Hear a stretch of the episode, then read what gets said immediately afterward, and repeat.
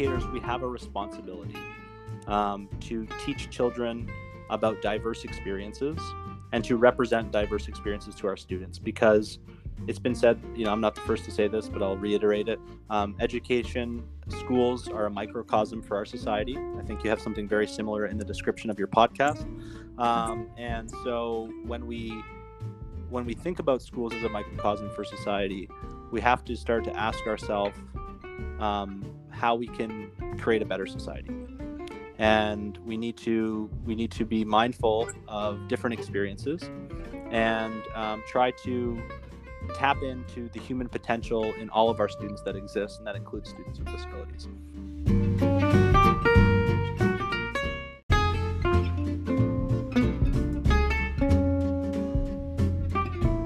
Welcome to Inclusive Occupations, sharing stories of not just being invited to the party, but dancing. I'm your host, Savita Sundar.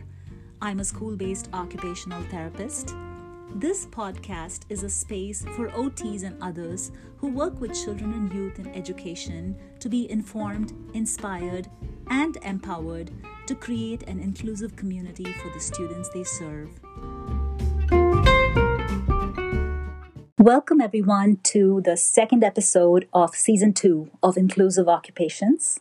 The focus of this season is to highlight researchers and people who specifically have implemented programs translating research findings to action.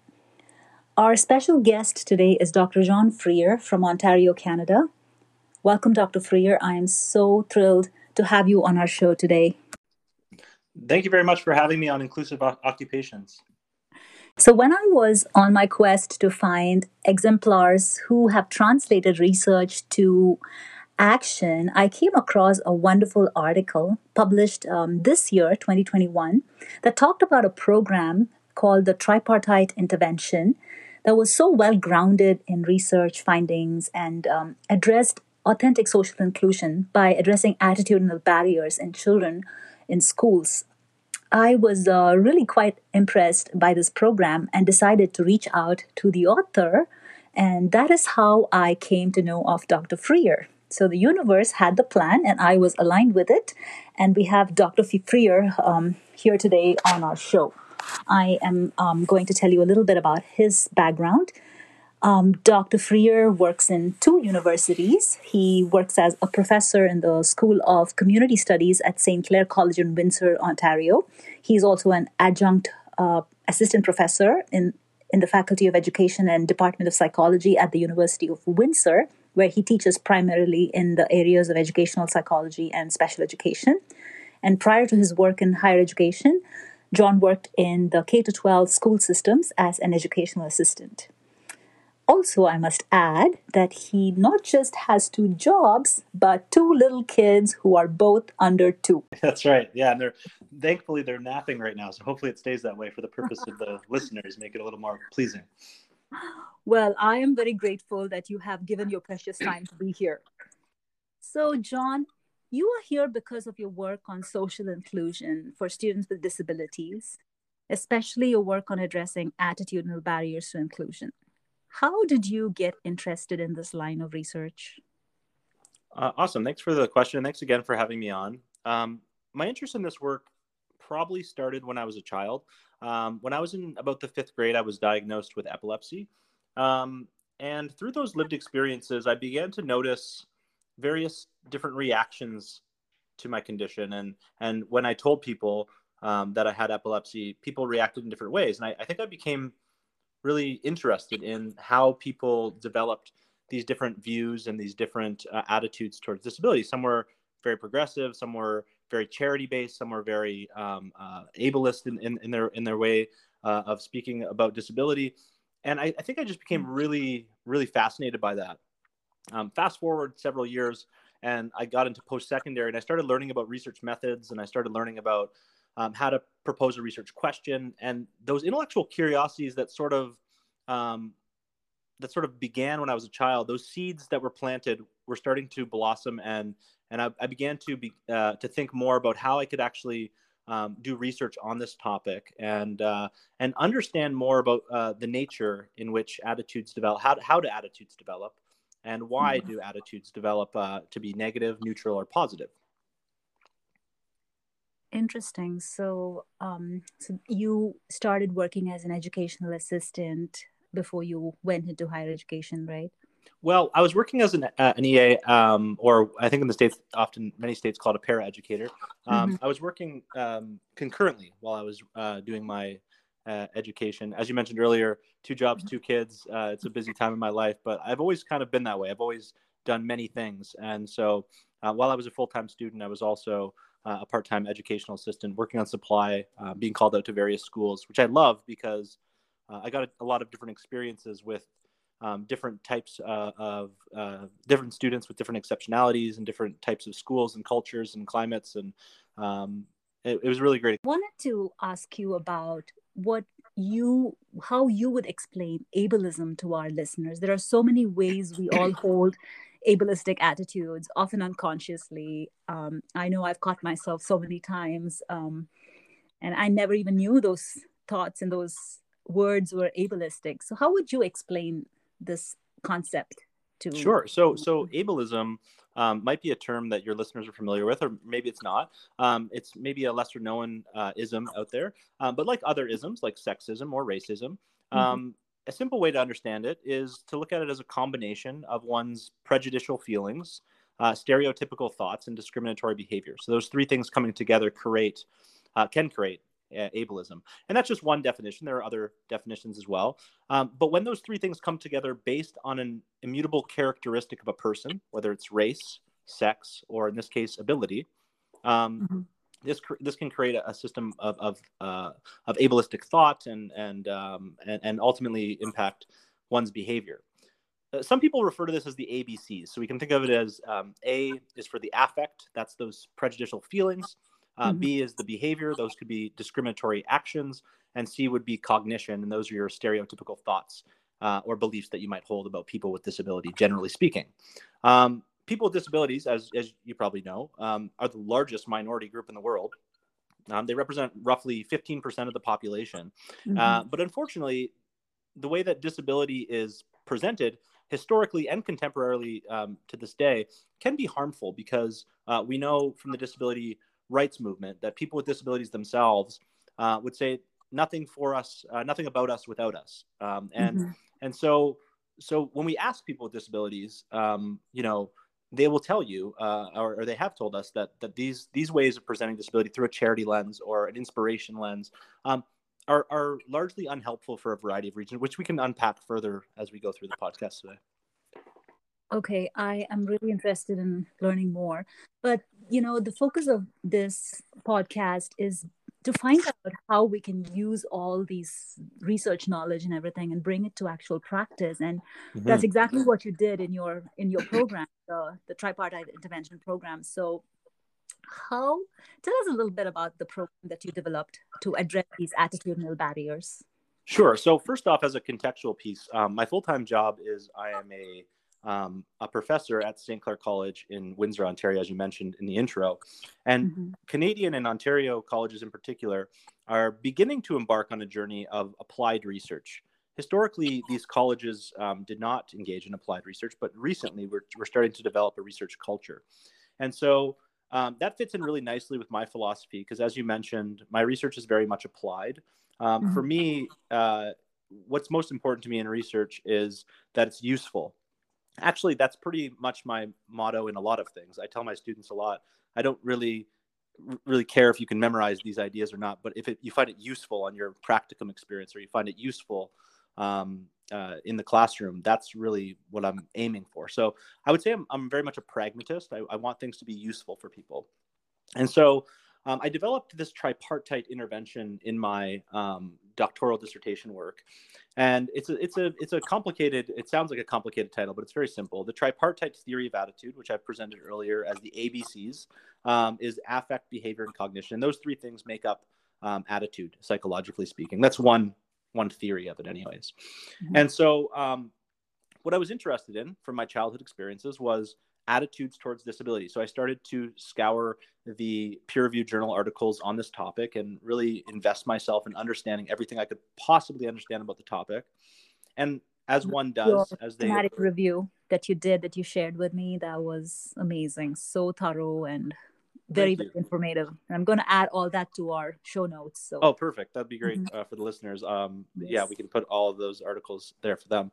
Um, so as one traverses the the scholarly work throughout their their doctoral journey, um, they they transition from consumer of the literature to contributor of the literature.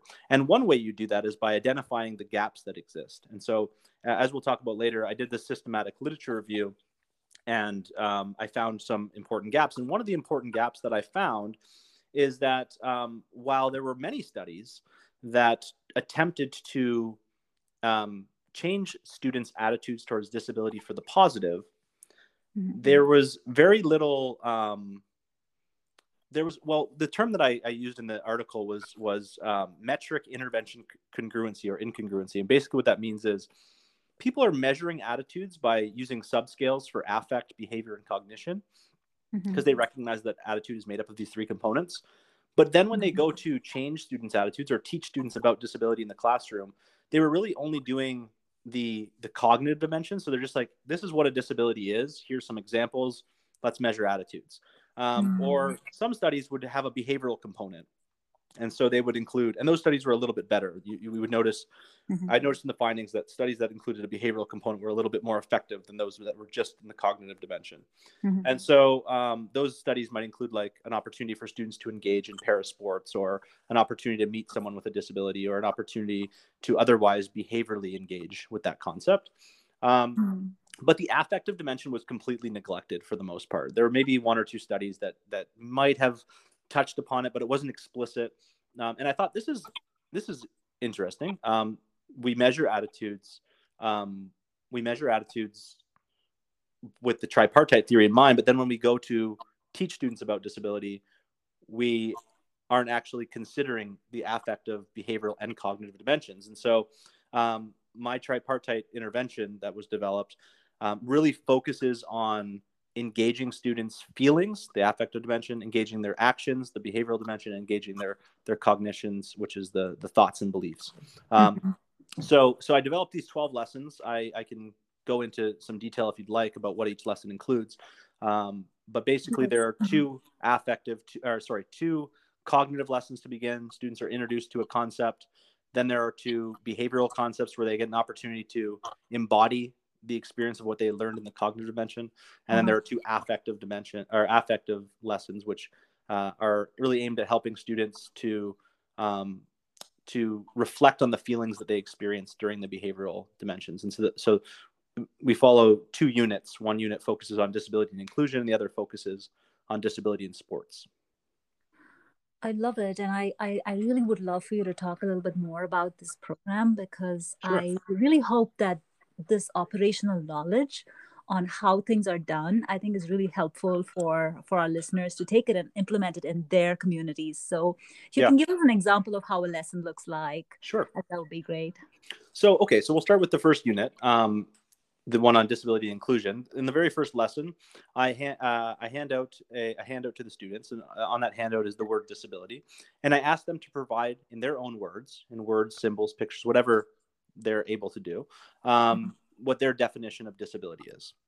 And um, that's important because we need to know where students um, uh, where their baseline understandings are right. and so mm-hmm. that can be helpful as an educator for a variety of reasons when you collect these things and read it you can start to cater your lessons based on responses that you received so you can start to observe any stereotypical thoughts that might be in definitions or things like that mm-hmm.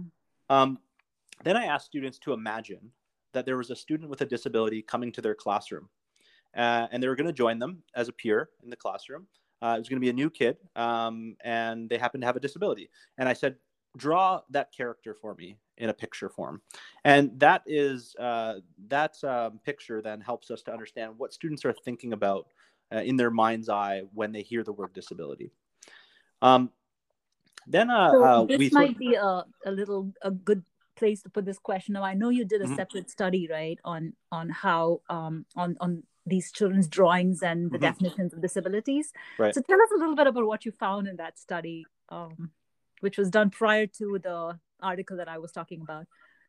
Sure. Yeah. So, um, so when we ask students to define disability or to um, and to draw a picture with a disability, um, it helps us to understand a little bit about what they, how they conceptualize um, the idea uh, of disability in the first place.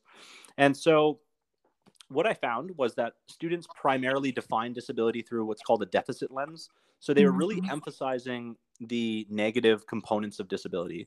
They were really emphasizing um, that disability meant that you cannot do something. Now that, that could be a, a direct um, a direct uh, interpretation of the word disability mm-hmm. and speaks to imp- the importance of progressive words like dis slash ability or or exceptionality, which is a term we use here uh, mm-hmm. in Ontario. Mm-hmm. Um, but it also could be that students have observed the experiences of people with disabilities in schools and have seen them be excluded. And so when they speak about um, their definitions, they could be pulling that from their own experiences. They could also be pulling it from the way in which disability is represented in our society, where we True. focus on the negative in a variety of different ways. Um, mm-hmm. When I looked at the pictures, um, these were really fun to analyze. Uh, mm-hmm. I should mention that I don't have a background in art uh, or or interpretation of art, so it was very much a basic level of analysis. But mm-hmm. I did find that students understand disability uh, or drew char- characters with disabilities primarily um, with physical disabilities. Uh, more than half of the students, in fact, drew characters with physical disabilities. Um, and so this really aligned with some of my other work where I found that students with physical disabilities, um, stu- students were more likely to have positive attitudes toward physical disabilities compared to other disabilities. And so I think part of that has to do with familiarity. Um, mm-hmm. but a threshold concept in disability studies and education um, is the idea that disability is a diverse human experience. And so that is something we really need students uh, to understand because if they finish their schooling and they never meet someone you know with a different type of disability and so it's really important for them to understand first of all that disability is diverse mm-hmm. and then the next step is and that diversity is valuable um, so that those are those are concepts that on the teacher end of things, or um, whoever's running the lessons, those are sort of like little goals that you might have for uh, for your lessons. But but the way in which you get there can can certainly differ. Okay. Okay. Okay, yeah, I- am sorry if I cut the flow of your uh, description of the program with this no, no. just popped up to me. No, this was great. Um, be a good place to ask this. Mm-hmm, um, yeah, mm-hmm. so go ahead, go ahead. So with the lesson, the example that you were sharing. So first, you would ask them to draw and explain right. what disability meant to them to get a baseline. And right, then... and so and actually, it works out perfectly. So so it's actually great that you mentioned this um, because now what what you would do in the lesson, or what what I what I propose that they do that folks do in the lessons that I've developed. Again, these aren't the only way that you can approach this, but um, I, then I propose that we we have a, a class discussion um, and we develop a, a mind map where we write the word disability and I say, okay, well, someone you know, who wants to introduce their character to the class, and you know, students are really excited to introduce their character that they've developed, and you know, for the most part, and and uh, and you say, oh, you know, this is this is uh, Bob, and he has uh, he has a prosthetic limb. That was a real example from from the data, and, mm-hmm. and I said, okay, great. So we'll put Bob up on this board here. So let's say, so we'll talk about people who have prosthetic limbs or, or people who uh, have an amputated limb. Um, then somebody else would say, oh, this is so and so, and they have autism I said, okay, autism. Let's put that up on the mind map. And someone said, this person's in a wheelchair. And I said, okay, well, let's put that up on the mind the mind map. And and and then you know, I say to the students after everyone's had an opportunity to, to, to share, what other disabilities do you know about? And and then we make this really full mind map. And mm-hmm.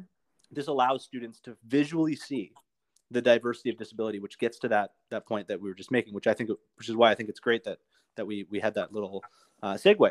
So, so this is just that, that's just the first lesson of the tripartite intervention in a nutshell, basically. And as the students go through the the lessons in this um, in this in this intervention or in this series of lessons, mm-hmm. um, they get exposed to a variety of different ideas and thoughts. Um, they get to challenge their preconceived notions of disability if they have any, um, mm-hmm. and they're they're presented with some different ideas, um, some more progressive ideas about what disability is.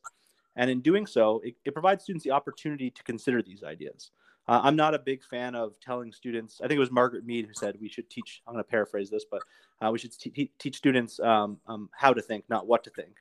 Mm-hmm. And so I'm a big believer in that. We're presenting these ideas as an option um, a different representation of disability than maybe they're used to and then students are bright enough and experienced enough to to come to their own conclusions and and see how that gets embodied in an inclusive classroom for example or in their community. Wow.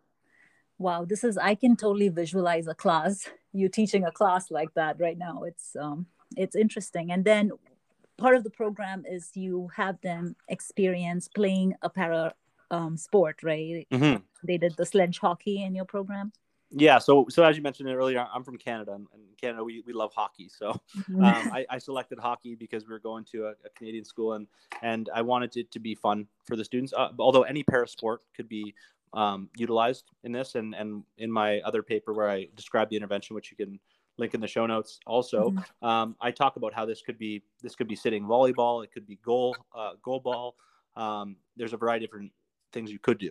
Um, yeah, so we did sledge hockey. We had some sledge hockey um, para sport athletes come in and introduce the sport and talk about their experience and talk about their disability, which is really important because mm-hmm. in my systematic literature review, um, I found that that contact experiences are really important. So mm-hmm. uh, we wanted to make sure that students had an opportunity to meet a person with a disability or people with a disability. We had a mm-hmm. male and female athlete come into the classroom, talk about para sports, introduce um, show them some equipment, things of that nature.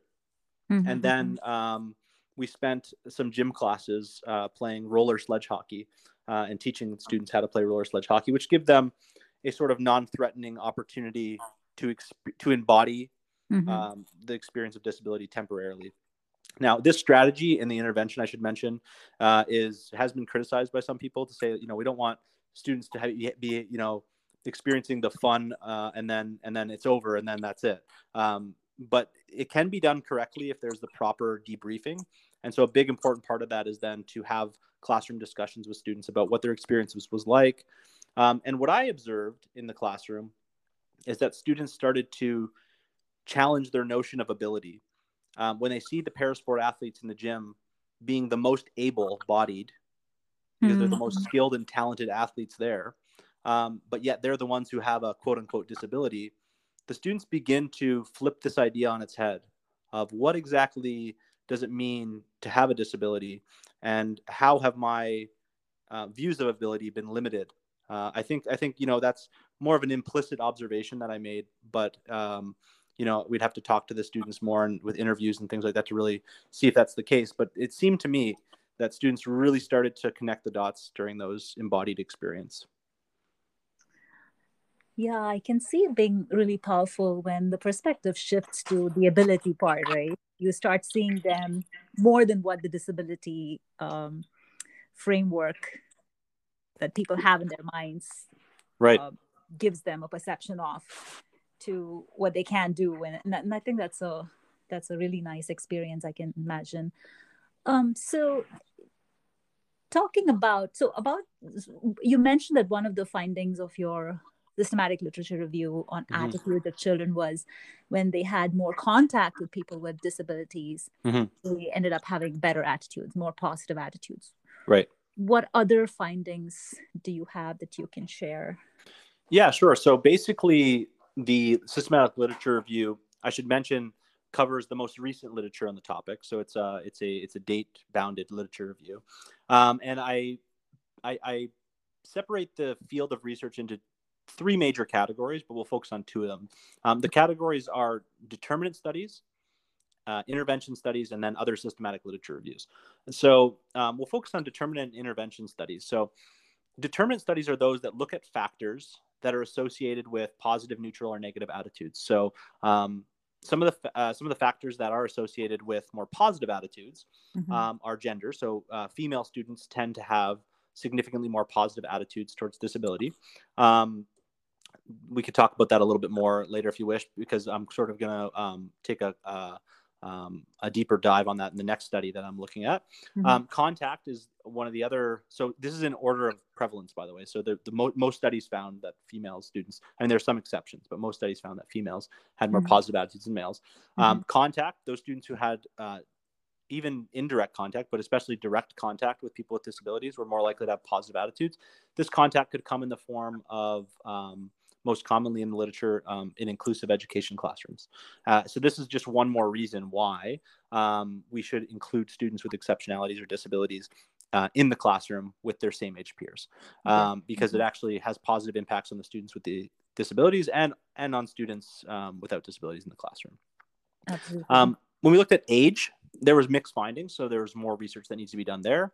Mm-hmm. Um, type of disability, we can look at um, things like visible versus invisible disabilities. Uh, students had more positive attitudes towards the former, mm-hmm. um, and that also might that that um, negative attitude towards more invisible disorders like behavioral disorders or learning disabilities um, might also um, start to bleed into the literature on mental health stigma because that sometimes can be uh, invisible uh, mm-hmm. as well or hidden. Mm-hmm. Um, we found that when when students had more knowledge of disability, um, mm-hmm. it was more they had more positive attitudes towards disability. But this was limited on its own, as I mentioned before, including beyond the cognitive dimension is helpful in interventions. Mm-hmm. And um, I also found that looking at role models attitudes towards disability is something that warrants further investigation so we need more literature more recent literature on mm-hmm. parents attitudes and teachers attitudes and how that affects um, students attitudes towards disability so that is those were the determinant findings mm-hmm. um, then we can turn our, our, our attention to the intervention literature um, mm-hmm. so these are studies like mine that tried to implement some type of intervention to increase or enhance students attitudes uh, towards disability and in general, I found that uh, interventions were effective, although there is a need for more longitudinal data.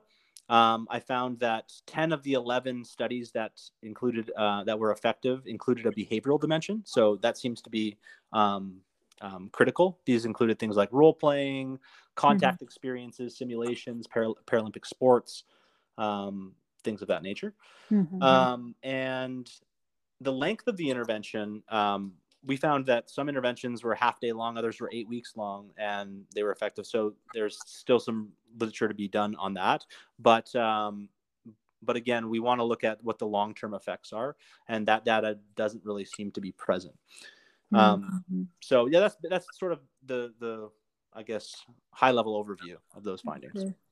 Okay, that's that's really interesting, and that's, there just seems to be a dearth of research out there on what interventions. Just interventions, you said you found about twelve in your. Um, there were fourteen interventions, um, uh, eleven of which were found to have significant impacts on students' attitudes towards disability in in the um, measures immediately after the intervention. Again, the mm-hmm. long-term mm-hmm. measurements, so looking at it a year later, two years later, those are more uh, few and far between. Mm-hmm, mm-hmm, mm-hmm okay. So in Canada, I know about your program, but are there other programs that are prevalent that address attitudes towards disabilities or bring about disability awareness? Um, there certainly are um, uh, many programs internationally, um, uh, and some of which, some of which are um, research based, and others are um, from the private sector. And so you have programs like the Rick Hansen Foundation, and they've been working uh, for a long time um, at providing materials to teachers to to you know talk about disability. Um, there are other ones even locally that uh, that are present. They do um, different disability awareness campaigns, and different school boards adopt different things. Um, so there certainly are other interventions out there. I think the thing that I would really want to hammer home for your for your viewers is that um, is that the intervention that I've developed is based on the theory of disability studies and education, which is a relatively new discipline. Mm-hmm. Um, and all of the strategies that I use are based on the findings from my systematic literature review. So I only use evidence based practices, mm-hmm. with the mm-hmm. exception of the affective based lessons, because there just wasn't that much research on, on that in the first place. Mm-hmm. Um, so mm-hmm. I'm not suggesting necessarily that that teachers or occupational therapists or whomever are going to be um, utilizing these lessons only use my lessons. In fact, I hope that my lessons become a launching pad for teachers to develop more creative and better ideas, um, mm-hmm. but but really get the conversation um, started. But but whatever approach one takes, I would just want to really emphasize the importance of using evidence-based practices. So using the practices that we know work, because you can do a lot of damage if you don't if you if you sort of go with your own preconceived notions and you present ideas that aren't based in these these uh, theories and and evidence findings then it could have harmful effects um, so just something to be mindful of I think you make a make an excellent point because we often presume assume that we know how to teach things or how to um, address things based just on our own experience. But the more you read and the more you understand, there is just mm-hmm. so much out there. And, and I think you have packaged your your program really nicely and also your systematic review is just a, a plethora is just an amazing resource for anyone wanting to start any, any um, intervention like this in schools. Now, is this something that's kind of mandatory and commonly applied in schools, like disability awareness programs in Canada? Um, well, I, I, don't know that I can speak to Canada in general because we're we're a very large country with uh, very diverse approaches um, in different provinces and different regions. Um, yeah. I will say that in general, there has been a move, at least politically and and philosophy, uh, philosophically, to to have more of a focus on um, equity, inclusion, and diversity.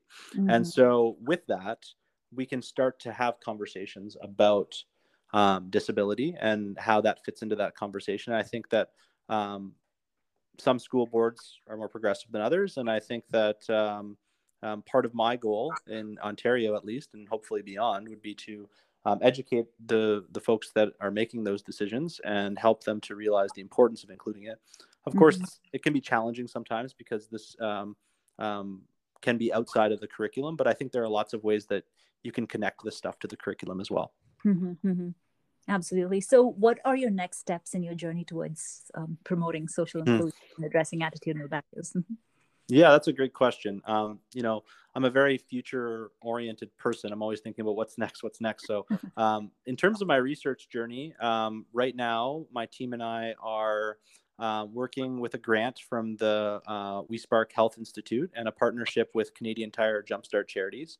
Uh, we're also ho- hoping to partner with the Ontario Parasports um, organization, and we're hoping to um, have a, a, some some replication studies of mm-hmm. the the the tripartite intervention because the first study was only with you know um, two classes, one experimental, one control, and so we want to um, definitely have a more diverse and larger sample to really promote the effectiveness of the tripartite intervention and or if we find that um, there aren't the effects aren't as robust as we we hoped then um, that's an opportunity for us to reflect and make changes to the intervention um, i also want to so i want to contribute to the intervention literature but i also want to contribute to the determinant literature as well uh, by looking at factors that have been um, unexamined or for which there's a lack of data. Um, so, for example, um, we're hoping to look at psychological factors, which are surprisingly underrepresented in this field. I was really surprised by that because attitude is a is a psychological construct, and so I expected psychologists to be looking at a variety of different mm-hmm. psychological factors in relation to attitudes towards disability, but there weren't as many as I thought there would be. So that presents an opportunity for us. We are currently looking at um, students' personality and students' mindset. So looking at um, the work of Carol Dweck and um, growth and fixed mindset and personality, we're using um, the the five uh, factors of personality, which are openness to experience, um, extroversion, agreeableness, um, uh, neuroticism, mm-hmm. and, uh, oh, uh, and conscientiousness. I missed. Um, so so so I, I said earlier, you know, one of the things that the field tells us is that um, females have more positive attitudes than males. And so what I'm interested in looking at is personality because personality there's there's a uh, wealth of literature that talks about sex differences in personality.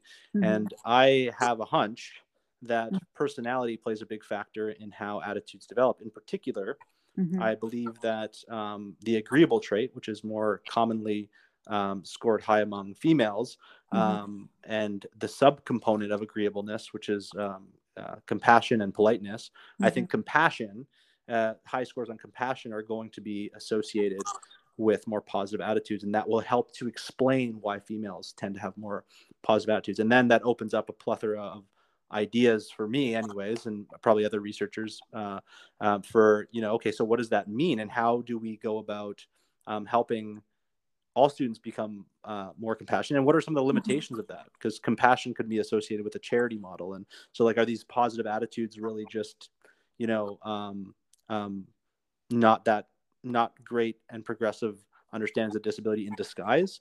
So these are mm-hmm. all the, the, ideas that are swirling around in my head, and, and I really hope we can start to address them.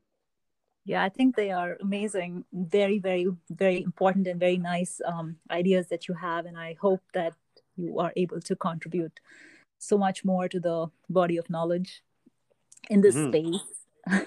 you have a lot of promise in you, Dr. Freer. Thank you.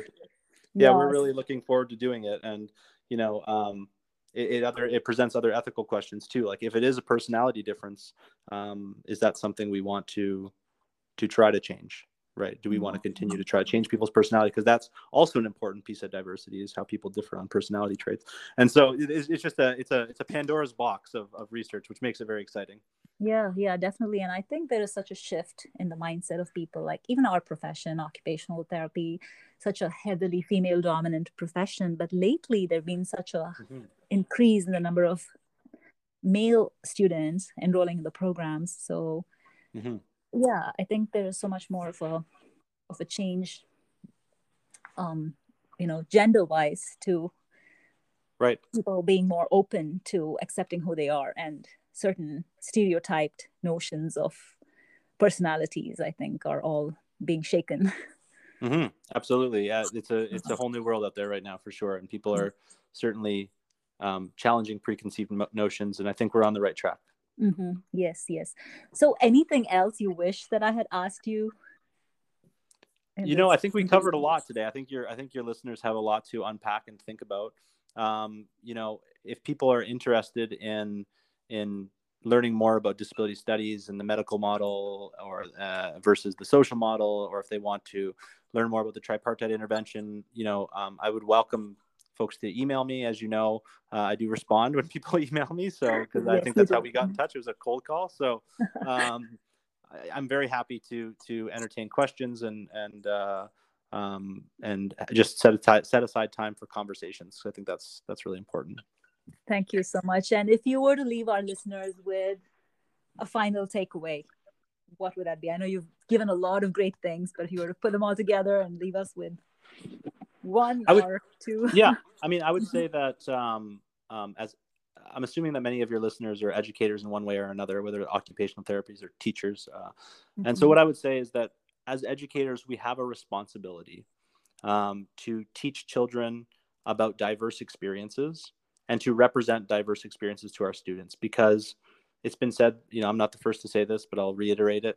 Um, education schools are a microcosm for our society. I think you have something very similar in the description of your podcast. Um, and so when we when we think about schools as a microcosm for society we have to start to ask ourselves um, how we can create a better society. And we need to we need to be mindful of different experiences and um, try to tap into the human potential in all of our students that exist and that includes students with disabilities.